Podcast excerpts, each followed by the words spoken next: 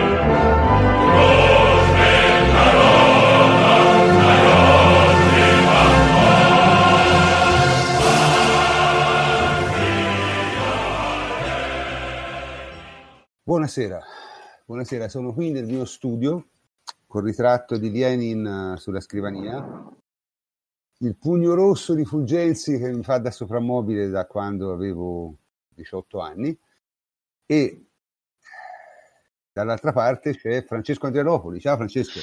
Ciao prof, ben ritrovato. E perché stasera parliamo, parliamo di Russia, anzi parliamo di Russia sovietica parliamo di calcio delle sportive sovietiche.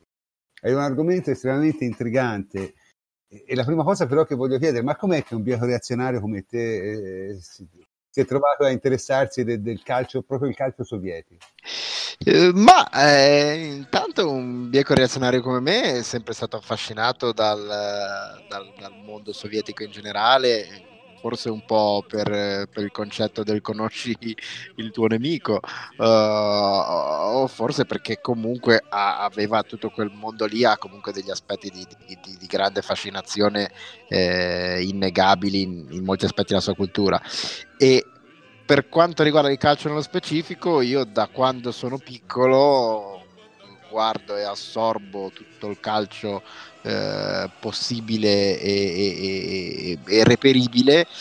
E, in tutto il calcio reperibile devo dire che queste squadre con questi nomi incredibili ed evocativi mi hanno sempre suscitato un fascino particolare e, ho sempre cercato di capire eh, il, il, perché e, e, da dove venivano eh, questi nomi, queste denominazioni, queste caratteristiche e, e questa, questa, ricerca, diciamo così, un po' come curiosità nel corso degli anni mi ha, mi ha permesso di scoprire eh, storie fantastiche e, e, aneddoti incredibili, cioè un mondo veramente eh, che, che, che, merita di essere raccontato anche perché, eh, essendo sempre stato nascosto dietro la cortina di ferro, eh, non, non ha mai avuto la eh, l'attenzione che ha, che ha avuto eh, anche non solo il calcio mainstream, ma anche per dire il calcio sudamericano, ecco, che pur essendo altrettanto lontano rispetto a noi,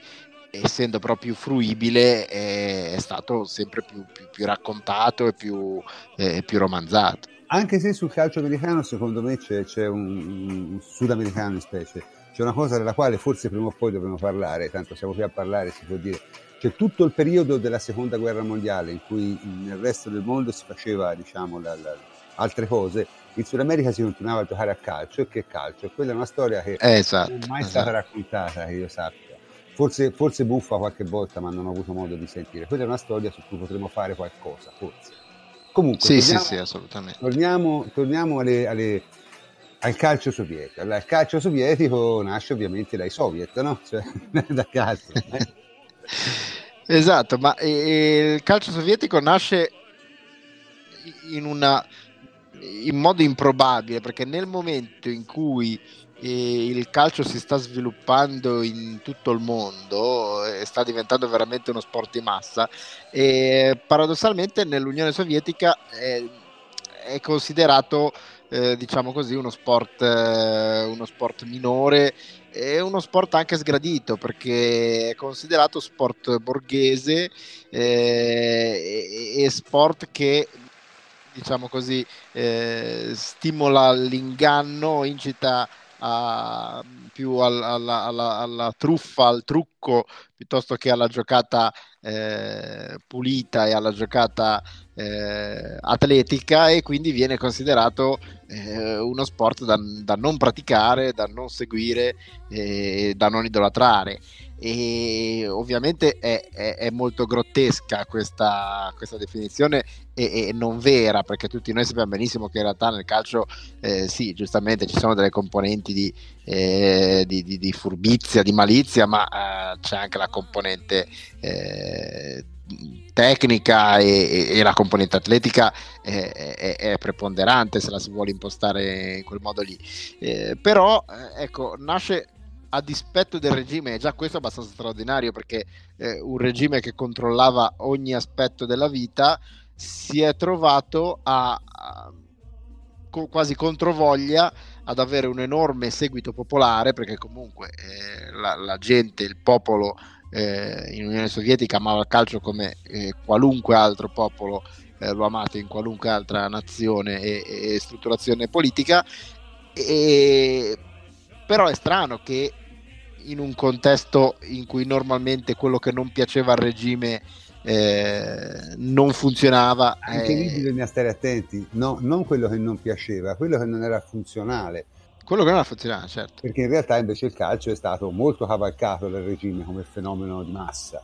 Ma eh, sì, in un secondo momento, io, io, stavo pensando adesso proprio alla nascita del calcio, quindi agli anni 20, 30, 40, in quel momento lì con Stalin ecco a Stalin il calcio proprio non andava giù, non gli piaceva per niente, non gli interessava minimamente e, e, e, questo faceva sì che se una cosa non piaceva a Stalin eh, allora certo, automaticamente chiaro, chiaro. no ma io infatti questa è una delle ragioni per cui Stalin l'ho sempre considerato una deviazione dall'ortodossia perché ovviamente Lenin sicuramente il calcio gli piaceva invece Stalin era più era più così eh? esatto e dopo Stalin, dopo Stalin il calcio eh, diciamo ha, ha, iniziato a diventare eh, significativo a livello eh, politico ancora con l'ultimo Stalin con eh, le, le, le, prime, le prime diciamo così, tentativi di affermazione della nazionale sovietica negli anni 50 che in quel momento ehm, Stalin si accorge che al mondo il calcio interessa e che la nazionale sovietica diventa, può essere anche un veicolo di affermazione eh, politica e di affermazione, eh, diciamo così, eh, della nazione nel suo complesso e lì iniziano anche i guai perché c'è quella famosa disfatta eh, sovietica eh, che porta alla dissoluzione del CSKA che era la seconda squadra più, più, ricca e più potente del paese essendo la squadra dell'esercito e però visto che la nazionale sovietica perde eh, malamente eh, contro peraltro la Jugoslavia di Tito, quindi in un contesto anche di, una tragedia. Di, esatto, di totale contrapposizione anche politica e lì eh, viene fatta fuori la seconda squadra del paese che adesso si chiama CSKA ma all'epoca si chiamava CDKA e il cambio di denominazione arriva proprio perché CDKA si dice basta, eh, siete sciolti per sempre, non vi vogliamo più vedere. Quindi forse il fatto che non interessasse a Stalin eh, era, era, un bene. Poi ovviamente invece come hai detto tu, quando poi dopo la morte di Stalin diventa, il calcio diventa macchina di regime a tutti gli effetti perché tutti invece tutti i, i maggiorenti tutti gli altri maggiorenti sovietici erano tutti appassionati di calcio al, al 100% quindi lì cambia molto il, il rapporto Senti, ma eh, a, qual è stato il primo mondiale a cui la Russia ha partecipato? Allora, il primo in assoluto, eh, sinceramente non lo so. Eh, i, i, primi, eh, diciamo, i primi in cui ha iniziato a, a dare, a dare diciamo, una partecipazione seria sono stati quelli degli anni 50, perché comunque fino agli anni 50 il calcio sovietico era molto eh, grezzo, cioè ancora negli anni, negli anni 30-40, quando già in, nel resto del mondo e nel resto d'Europa si, si, parlava già di sviluppi tattici, di schemi, di modello, sistema, i sovietici non avevano ancora neanche la figura dell'allenatore, cioè le, le, le, lo Spartak, che era la, la migliore squadra eh, sovietica e la più moderna, aveva un comitato tecnico a cui partecipavano eh, il presidente, eh, alcuni giocatori eh, di, di, di, di, maggior prestigio e, e alcuni anche, eh, diciamo così, ehm, attori e musicisti famosi tifosi dello Spartak. Quindi eh, è una situazione veramente grottesca e anche, e anche un po' ridicola, cioè come se eh, portandoci alla Juve la formazione la facessero eh, Buffon eh, Agnelli e, e, Giletti, non so per dire, una cosa abbastanza, abbastanza grottesca, però per dire era molto arretrato tatticamente il, il calcio sovietico negli anni 40, quindi non aveva mh, nessuna possibilità di, di, di affermazione eh, internazionale. Negli anni 50 le cose cambiano e, e poi eh, diciamo la, la, la, prima grande affermazione arriva eh, con Yashin e, e, con la, e, con gli anni 60 in cui finalmente arrivano anche i certo. primi, certo. primi trofei io, internazionali. Io ti posso dare la notizia che il primo mondiale a cui la Russia ha partecipato è il 1958. Ecco, vedi, quindi come, come a sentimento, senza, senza saperlo, mi suonava una cosa del genere, perché negli anni 50 il calcio russo nasce, diciamo così, come calcio avanzato e moderno come lo intendiamo noi e poi verso la fine di quel, di quel periodo inizia veramente a, a, a, partecipare al calcio vero, tra virgolette, a tutti gli effetti. Ecco, ecco la, la, la cosa, la, diciamo, la tragedia del CDK avvenne nel 52 alle Olimpiadi, perché alle Olimpiadi penso esatto. che essendo per dilettanti, quindi diciamo è negli anni 50 che si comincia a scrivere, scrivere questa storia, diciamo... Eh sì, perché è anche collegato al fatto che negli anni 50 si sviluppa questo finto dilettantismo tipico del, di, dello sport in quelle, in quelle latitudini, eh, che però diciamo, assume le, le, proporzioni e le, le, caratteristiche che conosciamo adesso, perché eh, pur non essendo neanche possibile pronunciare la parola professionismo e ipotizzare il concetto di professionismo, però le grandi polisportive permettono ai giocatori di eh, poter sostanzialmente non lavorare, cioè il, il, fatto di appartenere alla polisportiva non ti dà in realtà nessun vantaggio a livello economico perché il, il tuo stipendio come giocatore del CSKA era comunque quello di un militare, quindi niente certo. di straordinario, però come militare tu eri eh, un, un, un, soggetto di, di alto livello eh, nella piramide sociale e, e, questo significava che ti erano concessi eh, privilegi che altri non avevano. Perché Beh, per dire... resto voglio dire, questo fenomeno qui è tuttora in vigore in Italia per un sacco di sport e eh, gruppi sportivi militari. Esatto, esatto, esatto. Ci, ci, volevo arrivare, cioè che sembra un modello lontanissimo perché noi non lo associamo al calcio, però l'Italia è uno dei pochi sport in cui eh, una, di, una, delle poche nazioni in cui eh, lo sport ha avuto, un, ha avuto e ha tuttora una, eh, una strutturazione simile per noi vale per gli sport olimpici, diciamo così, gli sport eh, eh, individuali soprattutto. Eh? Esatto, esatto. E, e quel, quel, sistema lì però appunto in, in, in Unione Sovietica aveva tutto un altro, tutto un altro respiro eh, perché in realtà eh, in Italia è una questione economica, cioè eh, gli atleti eh, che, militari eh, sono tali perché eh, la, la, il gruppo sportivo si può permettere di, di pagarti dei, eh, degli stipendi che una, una, polisportiva qualsiasi, una, una, polisportiva che faccia atletica per dire in Italia non si può neanche vagamente permettere, mentre lì appunto più che una questione di, eh, di soldi era una questione di posizione sociale perché eh, tu potevi a quel punto eh, non so, per dire, andare a teatro, se tu non avevi eh, un particolare lascia, lascia passare o se non avevi dei canali privilegiati, tu non potevi semplicemente comprare un biglietto per il teatro, doveve, era un premio che ti veniva dato eh, per motivi politici. Eh, e quindi se tu eri eh, un quisque de populo potevi anche metterti da parte coscienziosamente i tuoi soldi eh, per andare a teatro, ma poi non avevi la possibilità di andarci perché non, non, non, avevi proprio il diritto. Mentre tu, in quanto uh, giocatore del CSKA o della Dinamo, quindi eh, in quanto militare o, o, membro della polizia del Ministero degli Interni, a quel punto, uh, pur avendo uno stipendio modesto come tutti gli altri, però tu potevi andare a teatro, potevi andare nei negozi che vendevano eh, beni occidentali, potevi eh, vivere Iberiosca, quarti... Iberiosca. Esatto, esatto. Io, io, sono stato per la prima volta in Russia nel 1972, quindi insomma... E eh beh, beh, eh, tu l'hai vista quella... Quella vera. Quella vera allora. Io il massimo a cui mi sono avvicinato è stato Berlino Est nell'88, quindi ancora premuro. Ma di poco, eh? eh sì, per un pelo.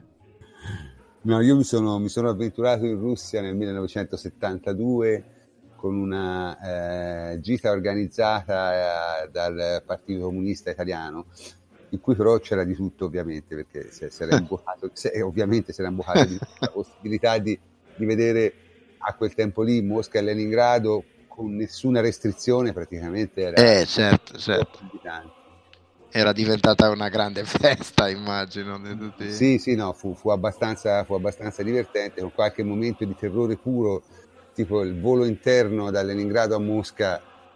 Lì, lì ricordo che insomma, ogni tanto lo risogno ancora la notte, quel, quel volo lì. Comunque, eh, non faccio fatica a immaginarlo.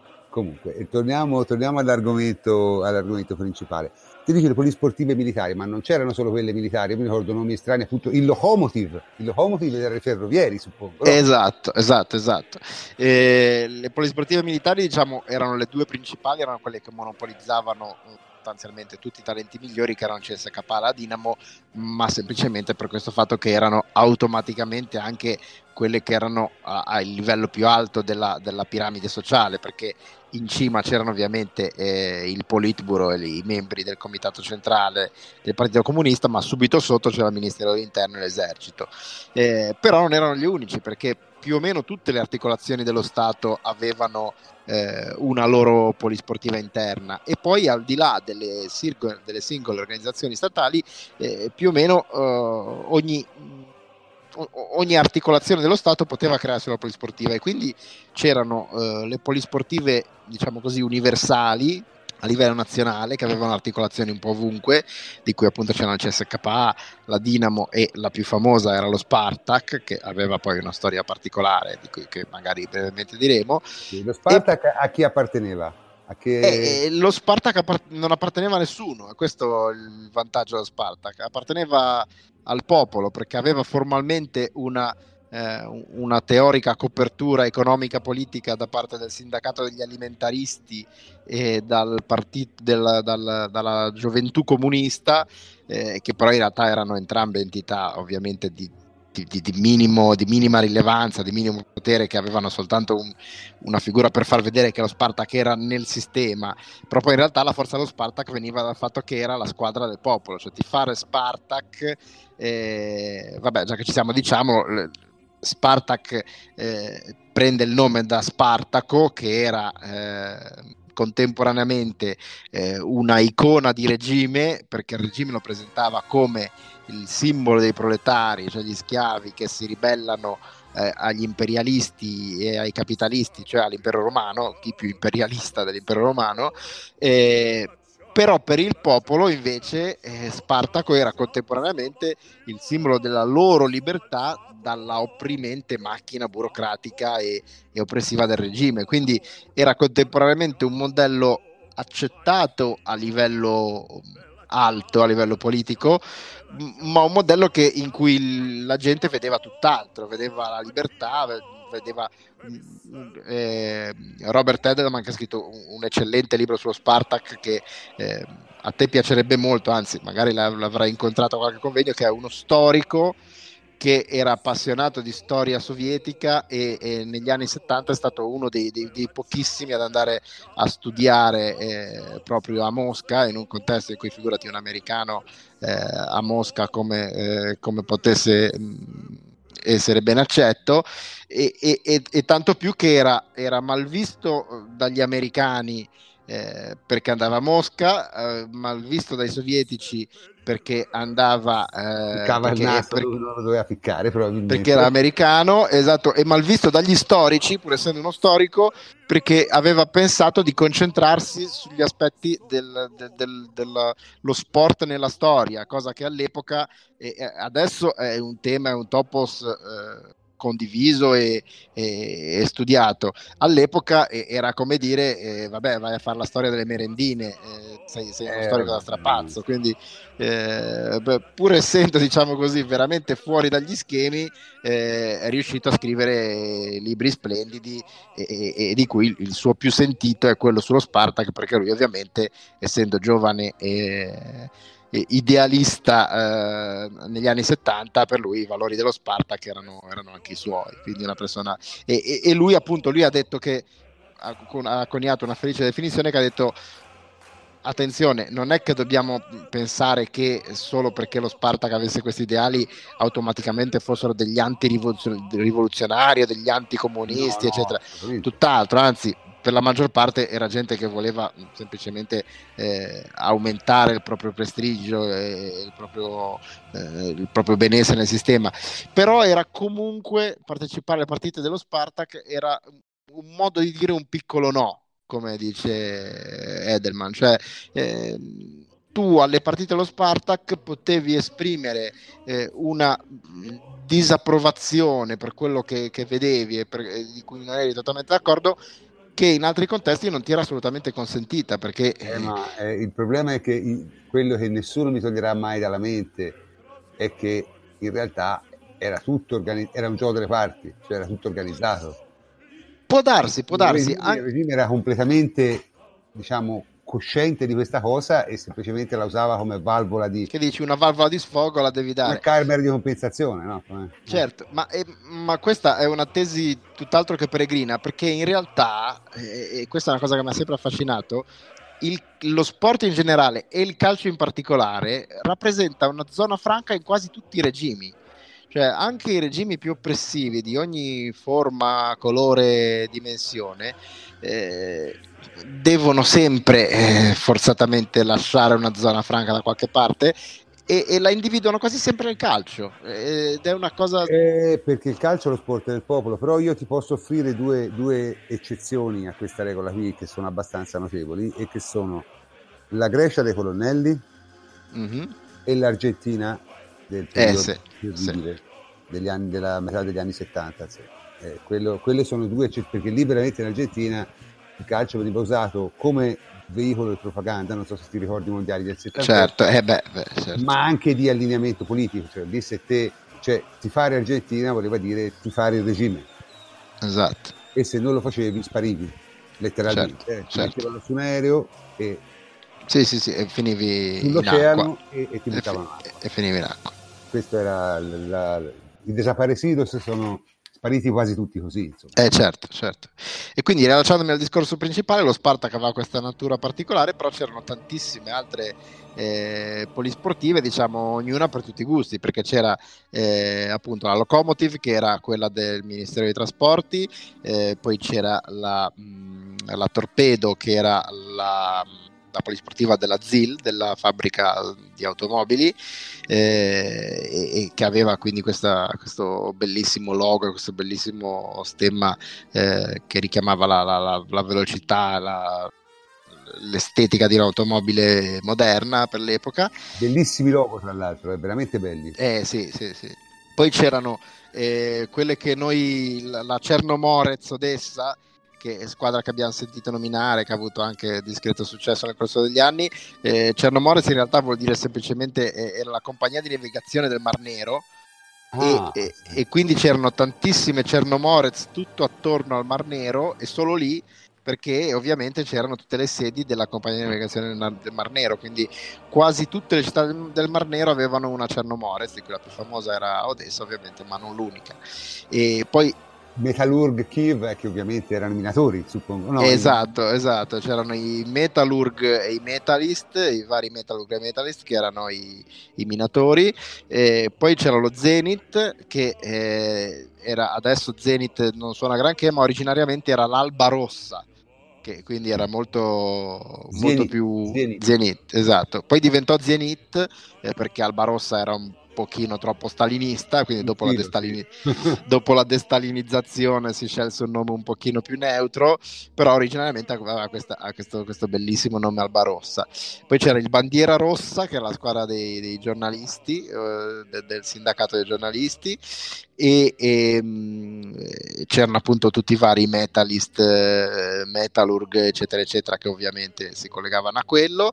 E poi c'erano gli Stalinets, che erano eh, non per Stalin, cioè, o, o, meglio, ufficialmente sì. loro non erano per Stalin, perché Stalin vuol, vuol dire acciaio. Sì, no? eh, allora, diciamolo per i nostri ascoltatori.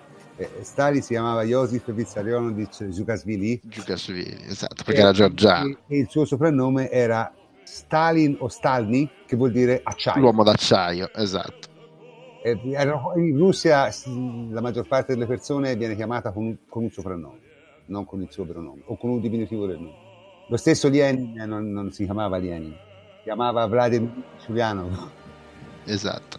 E, e, quindi gli Stalinets erano i, eh, i lavoratori delle acciaierie, ovviamente, eh, che poi diventarono, eh, erano gli nel corso, nel corso, degli anni acquisirono poi denominazioni diverse e persero ovviamente anche riferimento alle acciaierie.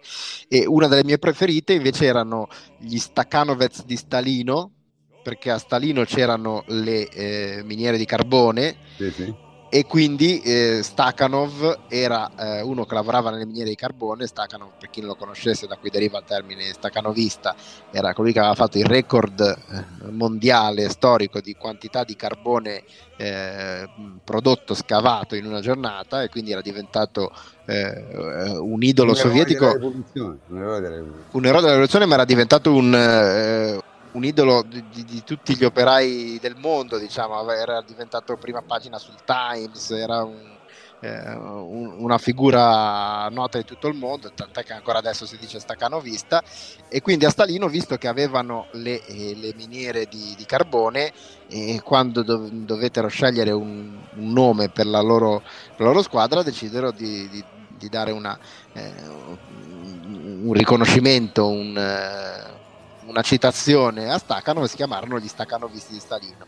Solo che poi eh, c'era da scegliere il, il nome, i, i, colori, i colori sociali della squadra e se tu lavori in una miniera di carbone eh, capisci bene che non è che hai tantissimi colori tra cui scegliere perché entri in miniera alle 5 del mattino ed è tutto buio, stai tutto il giorno nel nero e quando esci è già sera. E però eh, un qualche genio minatore eh, dell'epoca disse fece questo ragionamento, dice qual è il, il, momento più felice nella giornata di un minatore? È il momento in cui esce dalla miniera, è stanco, sporco, vede tutto nero, è tutto sporco di carbone, i suoi compagni sono sporchi di carbone, ma vede anche un bellissimo tramonto perché ormai è sera. E allora decidero, decisero di scegliere come colori della squadra il nero e l'arancione, quindi il nero della miniera e l'arancione del tramonto ucraino. Bellissimo. E e poi cosa successe? Che lo Stakhanovec Stalino, ovviamente anche Stalino non si chiamava Stalino, la città si, si chiamava Yusovska perché era stata creata da un, da un inglese nel, nell'Ottocento che si chiamava Yus. E solo che con l'avvento dello stalinismo una città che si chiamava col nome di un inglese non andava bene, quindi diventò Stalino. Poi con la destalinizzazione eh, Stalino eh, cambiò nome e, e, gli fu dato il nome della regione. E anche Stakhanovec eh, era po' troppo stalinista e allora gli fu dato un più semplice eh, Minatori. Solo che Minatori si diceva Shakhtar e la regione era il Donetsk. Quindi a tutt'oggi lo Shakhtar Donetsk gioca con i eh, colori del nero della miniera e l'arancione del tramonto. Bellissima, bellissima storia questa, eh, devo dire. Ha sempre, ha sempre un grande effetto. Eh sì, che cos'è in realtà lo Shakhtar Donetsk? Eh? Eh sì, sì, che squadra che non, non gli daresti niente, invece ha questa storia bellissima e molto romantica. Senti, adesso finora abbiamo parlato di un sacco di cose, ma pochissimo di calcio, no? Come giusto forse. Ma parliamo anche un po' di sport, di calcio. Diciamo, la, io ho avuto il privilegio di veder giocare Yashin. Sono abbastanza eh, sì. vecchio per averlo. Ero un bambino, eh, intendiamoci. Però qualcosa, qualcosa mi ricordo, qualcosa mi ricordo. E, e in generale, diciamo, come nasce quella, quel, quel, la prima grande nazionale russa? Insomma. Poi ce n'è stata almeno un'altra, ma Certo, Beh, io mi ritengo, ti, ti, invidio molto perché mi ritengo già molto fortunato di, aver, di, aver riuscito, di essere riuscito a trovare molte, molte partite di Yashin da vedere, un po' online, e, um, alcune comprate eh, in improbabili videocassette o CD su varie bancarelle nel corso degli anni, di cui eh, quella che, che, che, conservo più gelosamente è una partita eh, Inghilterra contro il resto del mondo eh, del, del, 68 in cui ehm, eh, furono uno di quei test match perché non erano partite amichevoli perché di amichevoli aveva ben poco e c'erano tutta una serie di giocatori straordinari e si riuscì quasi miracolosamente a convincere i sovietici a mandare Stalin come portiere della. Yashin, non Stalin. Eh sì, buonanotte. Eh, a mandare... C'è niente da fare. Eh, no, no, esatto. Piccolo padre man... colpisce di nuovo. Eh, il piccolo padre non manca mai. E a, a mandare il eh, Yashin, quindi come, come portiere rappresentativa e per dire nell'Inghilterra c'erano Gordon Banks, Charlton, Graves, tutti i grandi e il resto del mondo c'erano Yashin, di, di Alma Santos, Schnellinger, Masopust, Di Stefano, Lo, Eusebio, quindi eh, Pushkash ovviamente, Sailor era una squadra pazzesca. E Yashin conquistò il mondo perché eh, l'Europa non lo aveva eh, mai visto se non nelle sporadiche eh, prestazioni internazionali. E, e, Yashin appunto fu l'esempio, il cuore e l'anima di quella prima eh, vera grande nazionale sovietica eh, nata anche un po' per caso come la stessa carriera di, Nash, di Yashin nasce un po' per caso perché lui era un portiere di hockey eh, che poi eh, sì, visto che era bravo anche a calcio d'estate normalmente i grandi atleti sovietici eh, anche Nikolai Starosti, il fondatore dello Spartak, fece così, cioè giocavano eh, eh, d'inverno a hockey e, ed estate a calcio.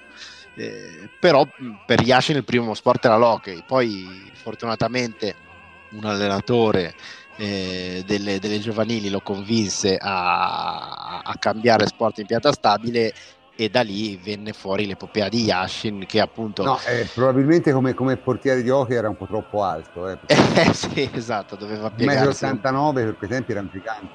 Esatto. E comunque vi dico, se riuscite a trovare, a trovare dei video che si trovano non facilmente, ma eh, si possono trovare ormai anche partite intere di Yashin, perché la cosa più difficile quando si parla di calcio antico, che poi antico non è, però per noi ci sembra, è pensare che fosse un altro mondo, un altro calcio, delle prestazioni non riproducibili.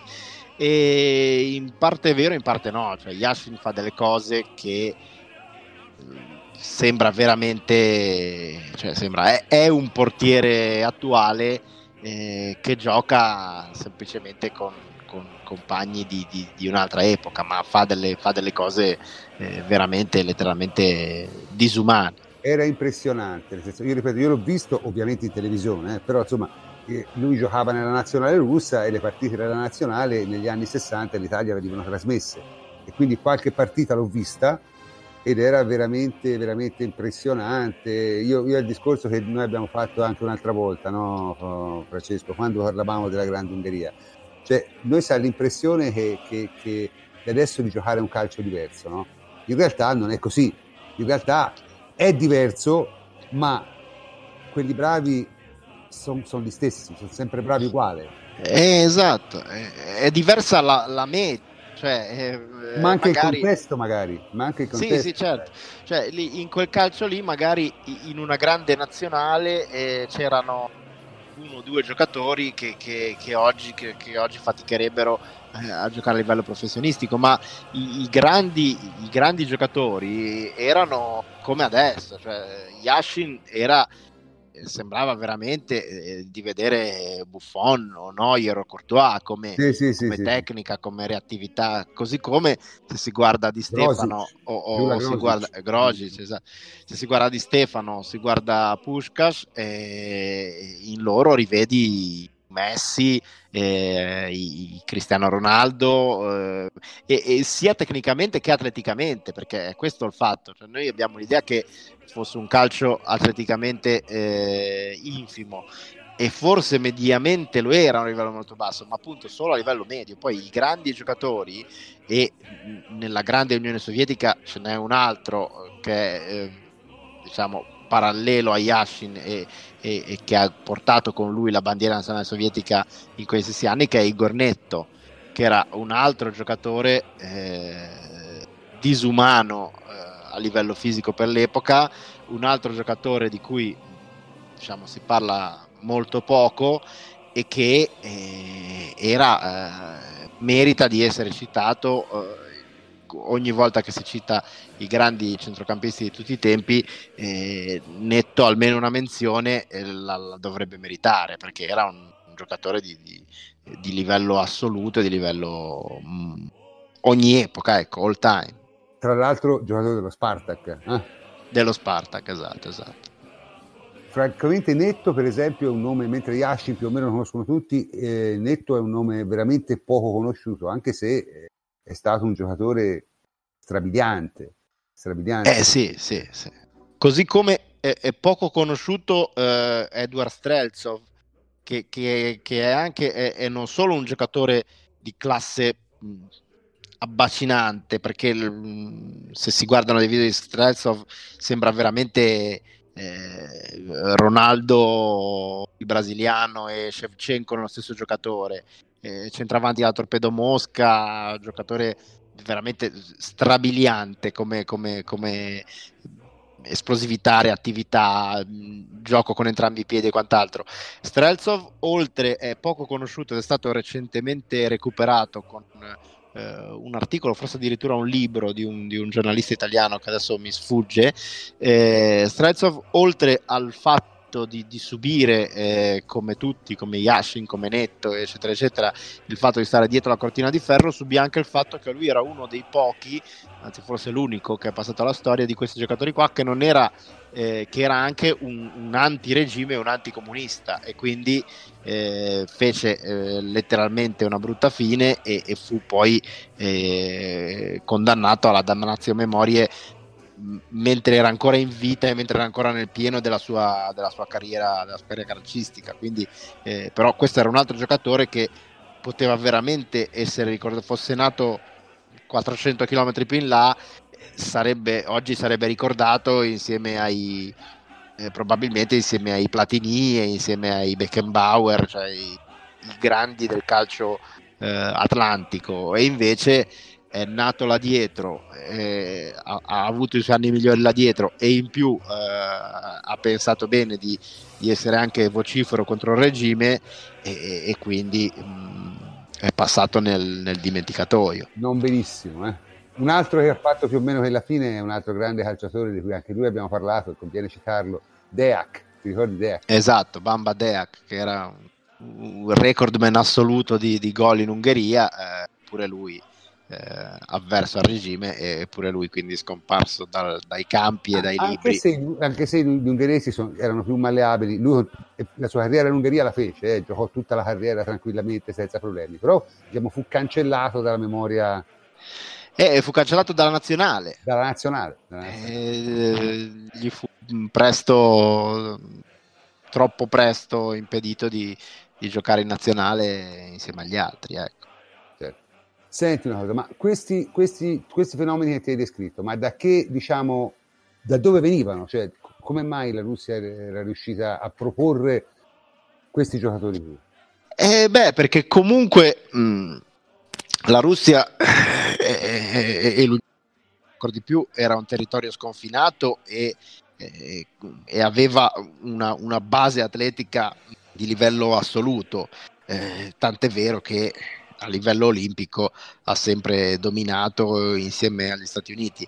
E in più il sistema delle polisportive permetteva di canalizzare eh, il talento fisico e tecnico perché ovviamente eh, c'era una, eh, una, una, una, compartecipazione di interessi nel senso che eh, le polisportive avevano interesse ad accaparrarsi i talenti migliori in ogni disciplina, in ogni angolo dell'Unione Sovietica e quindi li andavano a scovare con, con dei veri talent scout eh, dovunque e al tempo stesso eh, per un ragazzo, per un giovane, eh, entrare a far parte di una polisportiva significava semplicemente eh, svoltare e cam- cambiare radicalmente la propria vita, no? non era una questione di semplice eh, diciamo così, eh, soddisfazione personale, era proprio eh, la differenza tra una vita eh, misera e una vita eh, agiata o comunque eh, diciamo così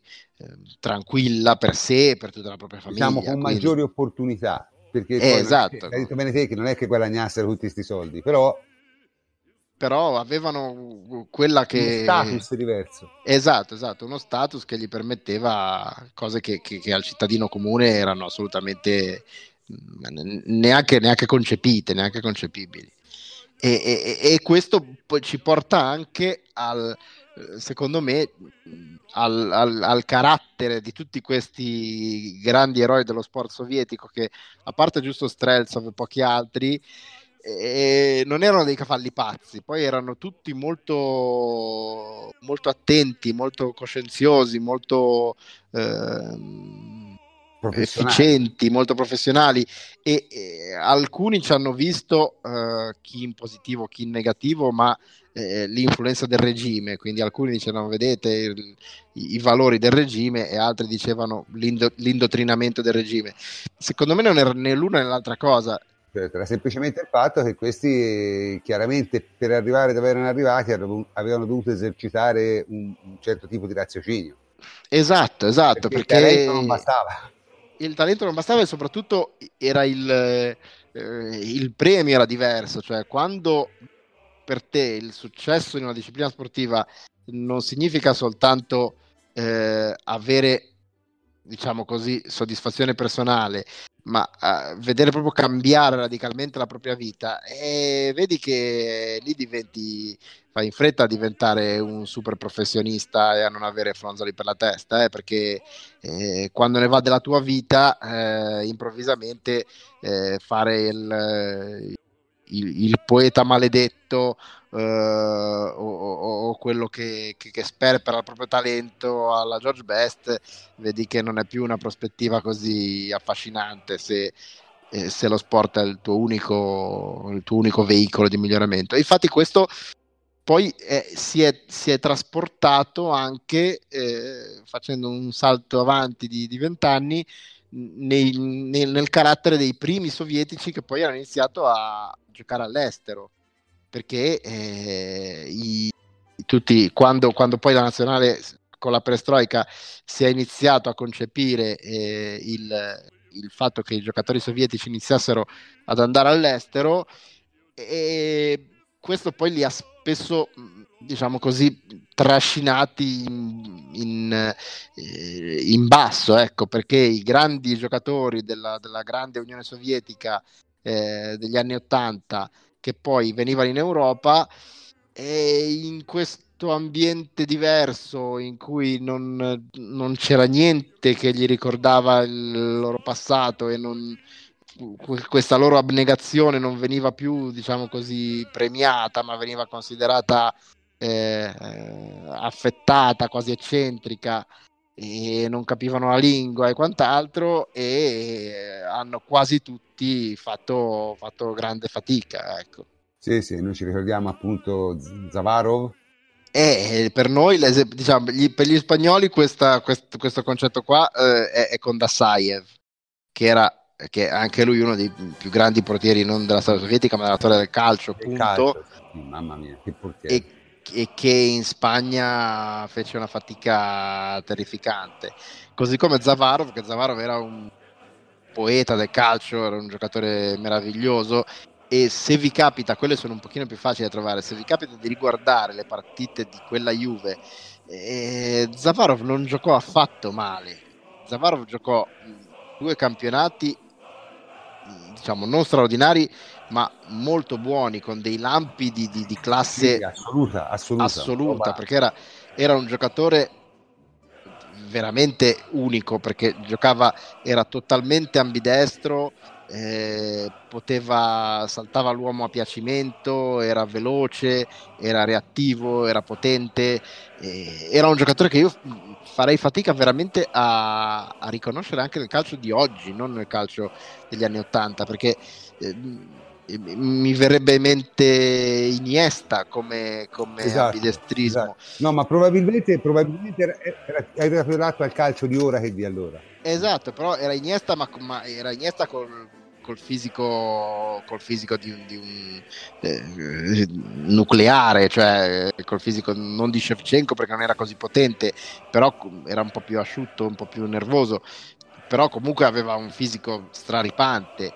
E, e, e Zavarov però eh, subì il fatto, pur, ripeto, pur non giocando male, perché se si riguardano quelle partite non, non, gioca, non gioca, mai male, però non riesce eh, ovviamente a trascinare una squadra che aveva eh, problemi che non dipendevano da lui, eh, non riesce ad ambientarsi, Zavarov, di, leggende sui, sull'ambientamento di Zavarov sono, sono diventate epocali, praticamente la, diciamo, la, l'Unione Sovietica gli aveva messo eh, alle calcagna una, una traduttrice che in realtà era una specie di, di, di virago micidiale che, che, che, che, lo trattava come se fosse una, eh, una governante gli impediva di, eh, di, fare tutta una serie di, di, di cose che, che, riteneva sconvenienti e, e, quindi praticamente più che la sua traduttrice era la sua, eh, la su, una guzzina, ecco, una, una carceriera.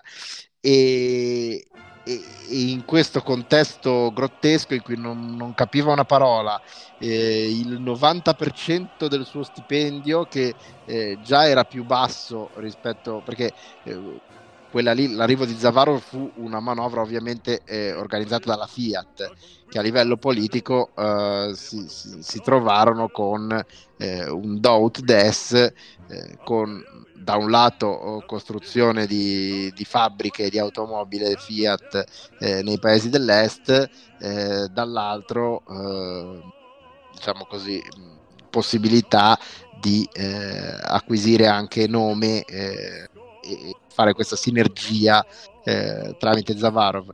E quindi a quel punto però si doveva dare un, uno stipendio a questo giocatore di alto livello che veniva a giocare in Italia e, e però l'Unione Sovietica disse vabbè eh, lo stipendio che gli dovete dare non dovrà essere come quello eh, dei vostri calciatori europei perché quelli per noi sono eccessivi, sono immorali, quant'altro, e allora gli, gli diedero lo stipendio di un giocatore eh, modestissimo, uno degli stipendi più bassi eh, della Juve, ma tant'è anche quello stipendio basso eh, per lui era colossale e comunque il 90% di quello stipendio andava al partito.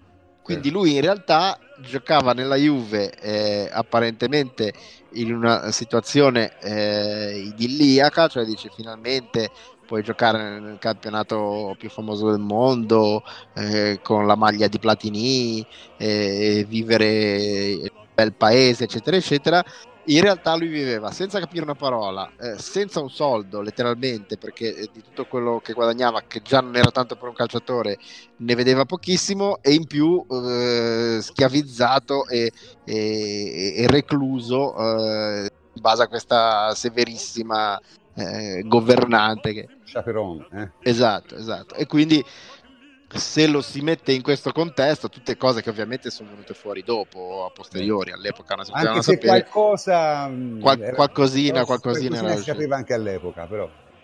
Però ecco, mettendo le cose in questo contesto si, si capisce un po' meglio che allora forse non era un, eh, un imbelle e, e, un cretino e uno che non ha sfruttato un'occasione, ma semplicemente un, un poveretto che si è trovato in un, sì, in un contesto. Perché poi appunto altri l'hanno sfruttata, tipo Shevchenko per esempio, per dirne una. Eh sì, sì, certo. era, era però già un, erano già dieci anni dopo ed era già un altro mondo, cioè Shevchenko non aveva più la, la guardia eh, lì dal partito a, a, fargli, a tenerlo d'occhio che non facesse cose sconvenienti, ecco. ma anche perché purtroppo, poverino, eh, Zavarov era anche il più, il più in vista, mentre altri eh, come Mikhailichenko, Dobrovolsky, eh, Protasov, Alienikov, eh, altri con, con, alterne fortune, però non avevano questa, questo, questo, impatto terrificante eh, sulla, sulla, vita del mondo occidentale. Però per, di, per dire, Mikhailichenko è un altro che, eh, che, che io lo ricordo bene a Genova, è un altro che aveva per cui il calcio europeo non, non, non riusciva a riprodurre la sua eh, diciamo così, abnegazione, che era questa sua qualità principale eh, nel, calcio, nel calcio sovietico, eh, non si riusciva a tradurre allo stesso modo in un calcio eh, diverso come quello europeo dove anche se Mikhailichenko io me lo ricordo come un giocatore estremamente forte eh. sì sì sì Mikhailichenko era un signor giocatore però anche lui diciamo non riuscì a riprodurre il livello di gioco che faceva la sua nazionale nel, nel club e secondo me eh, per lo stesso motivo cioè che la, ehm, un conto era giocare per vivere e un conto era giocare per per il pubblico e per la gloria e per, per un contesto diverso. Cioè, secondo me questi giocatori qui questo, questo passaggio lo, lo, supivano e finivano per, eh, per soffrirlo parecchio. Ecco, era un contesto troppo lontano rispetto a quello certo. in cui erano cresciuti.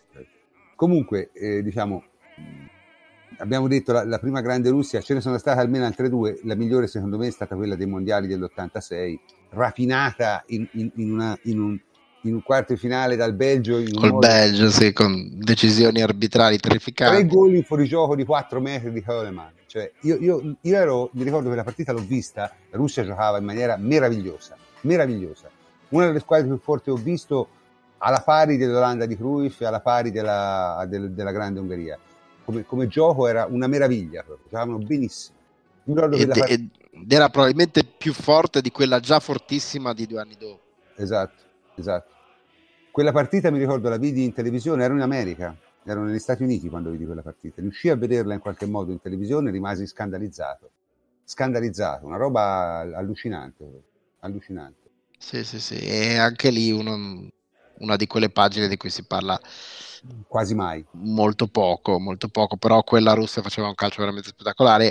Era, era l'Unione Sovietica di, di Lobanovsky che aveva dato, uh, aveva preso tutti i, i, i, principi fondamentali del calcio sovietico, cioè eh, l'abnegazione, la fisicità, la, eh, il, il, collettivo sopra l'individualità, eccetera, eccetera, e l'aveva trasformati in una, in una macchina perfetta tatticamente, atleticamente e, e, anche tecnicamente perché riusciva a coniugare anche poi giocatori di, di tecnica assoluta. E quello che, che lo distingueva era, era l'assoluta, come le, giustamente come hai detto tu, come le grandi squadre di questi tempi, l'intercambiabilità dei ruoli, cioè c'erano dei, dei sistemi, dei principi di gioco che erano stati eh, fatti propri dalla squadra e poi il terzino finiva ad attaccare, il regista faceva il difensore centrale,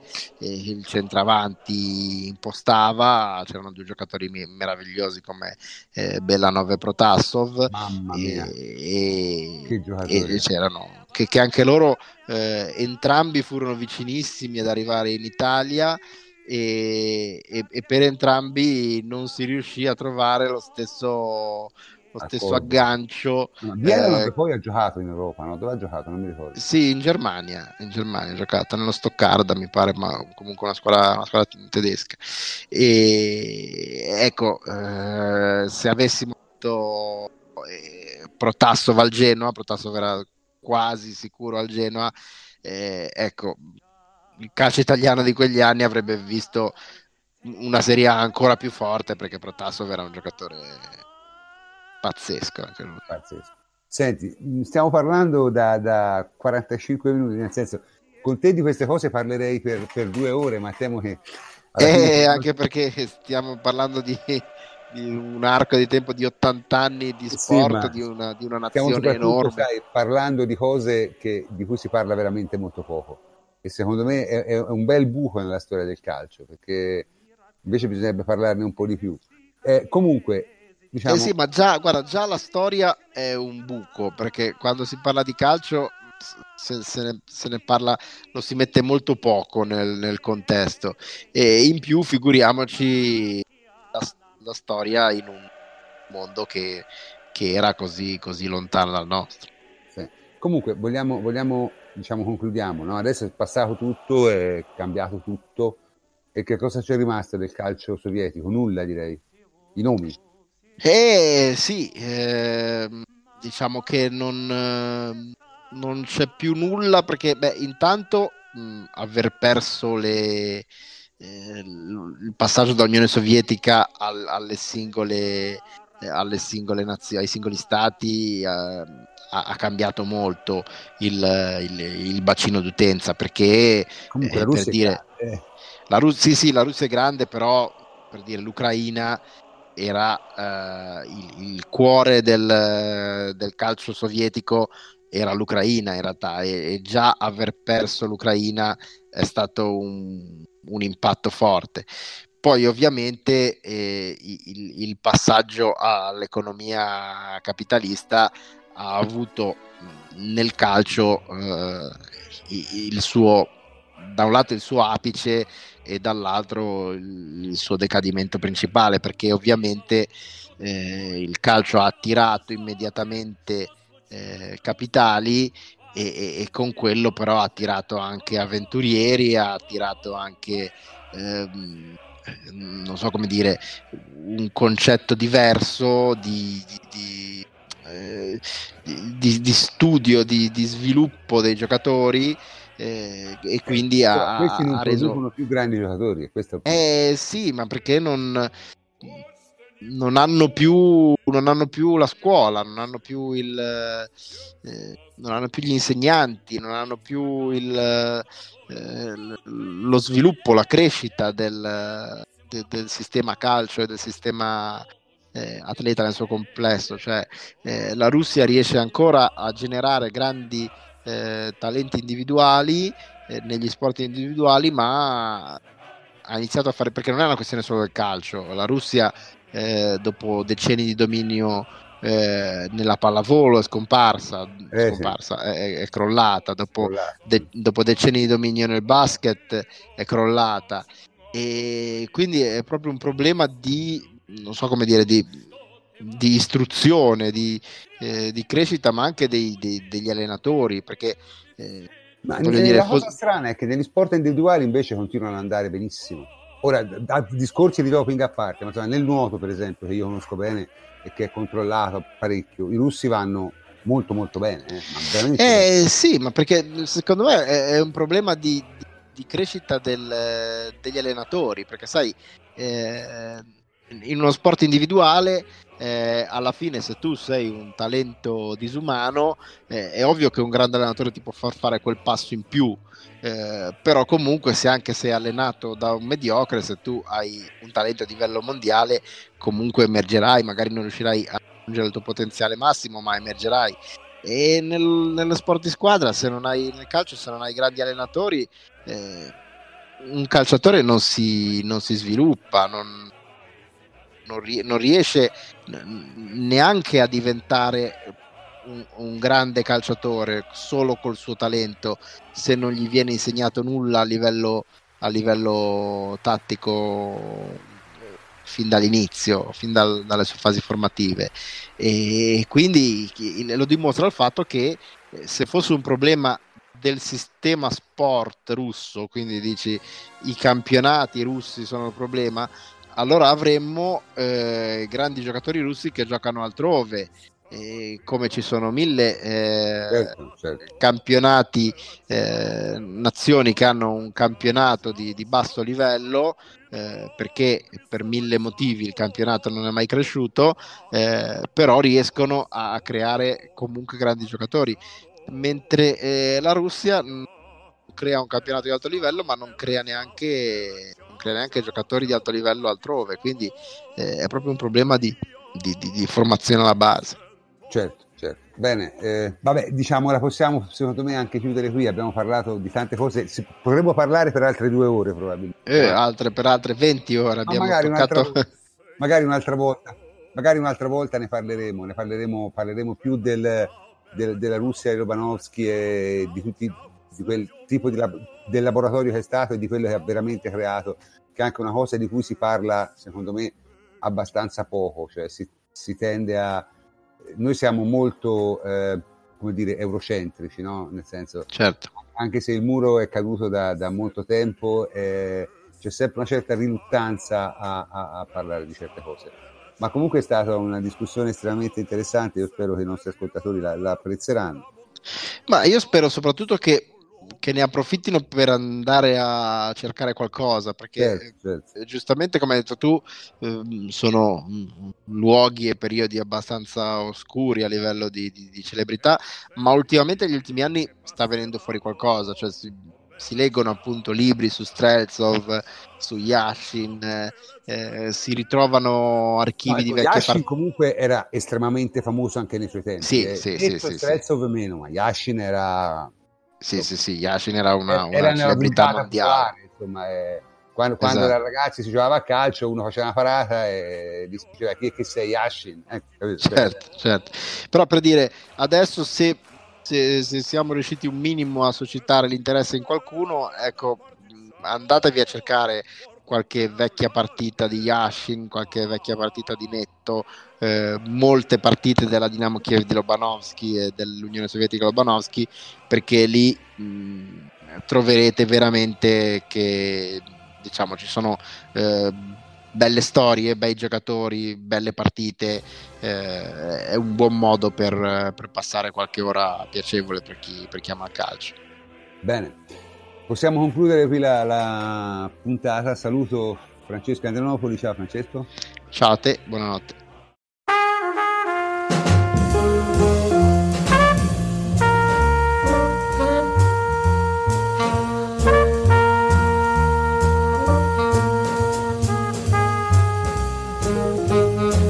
Questo programma è stato interamente registrato e montato grazie al free software Audacity ed è diffuso in rete attraverso la piattaforma Sprecher. Ringrazio tutta la redazione di Lateralbus per il sostegno e soprattutto il plenipotenziario Antonio Corsa. L'altro giorno stavamo parlando del suo cane di Blascosta, lui è diventato veramente lirico quando ha detto... Sembra veramente eh, Ronaldo il brasiliano e Shevchenko lo stesso giocatore. Io sono il professor Cantor per Lateralbus, ci sentiamo la prossima volta.